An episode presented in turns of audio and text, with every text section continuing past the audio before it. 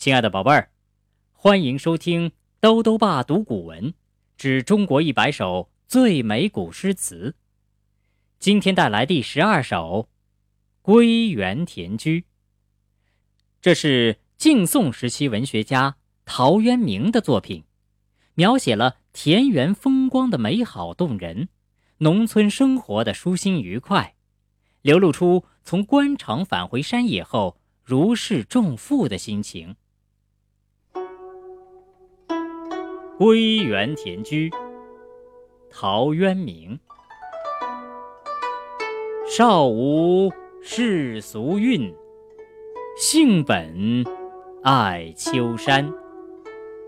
误落尘网中，一去三十年。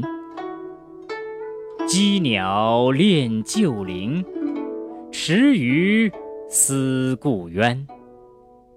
开荒南野际，守拙归园田。方宅十余亩，草屋八九间。榆柳映后檐，桃李罗堂前。暧暧远人村，依依墟里烟。狗吠深巷中，鸡鸣桑树颠。户庭无尘杂，虚室有余闲。久在樊笼里，复得返自然。《归园田居》陶渊明。少无世俗韵，性本爱丘山。误落尘网中，一去三十年。羁鸟恋旧林，池鱼思故渊。开荒南野际，守拙归园田，方宅十余亩，草屋八九间。榆柳映后檐，桃李罗堂前。暧暧远人村，依依墟里烟。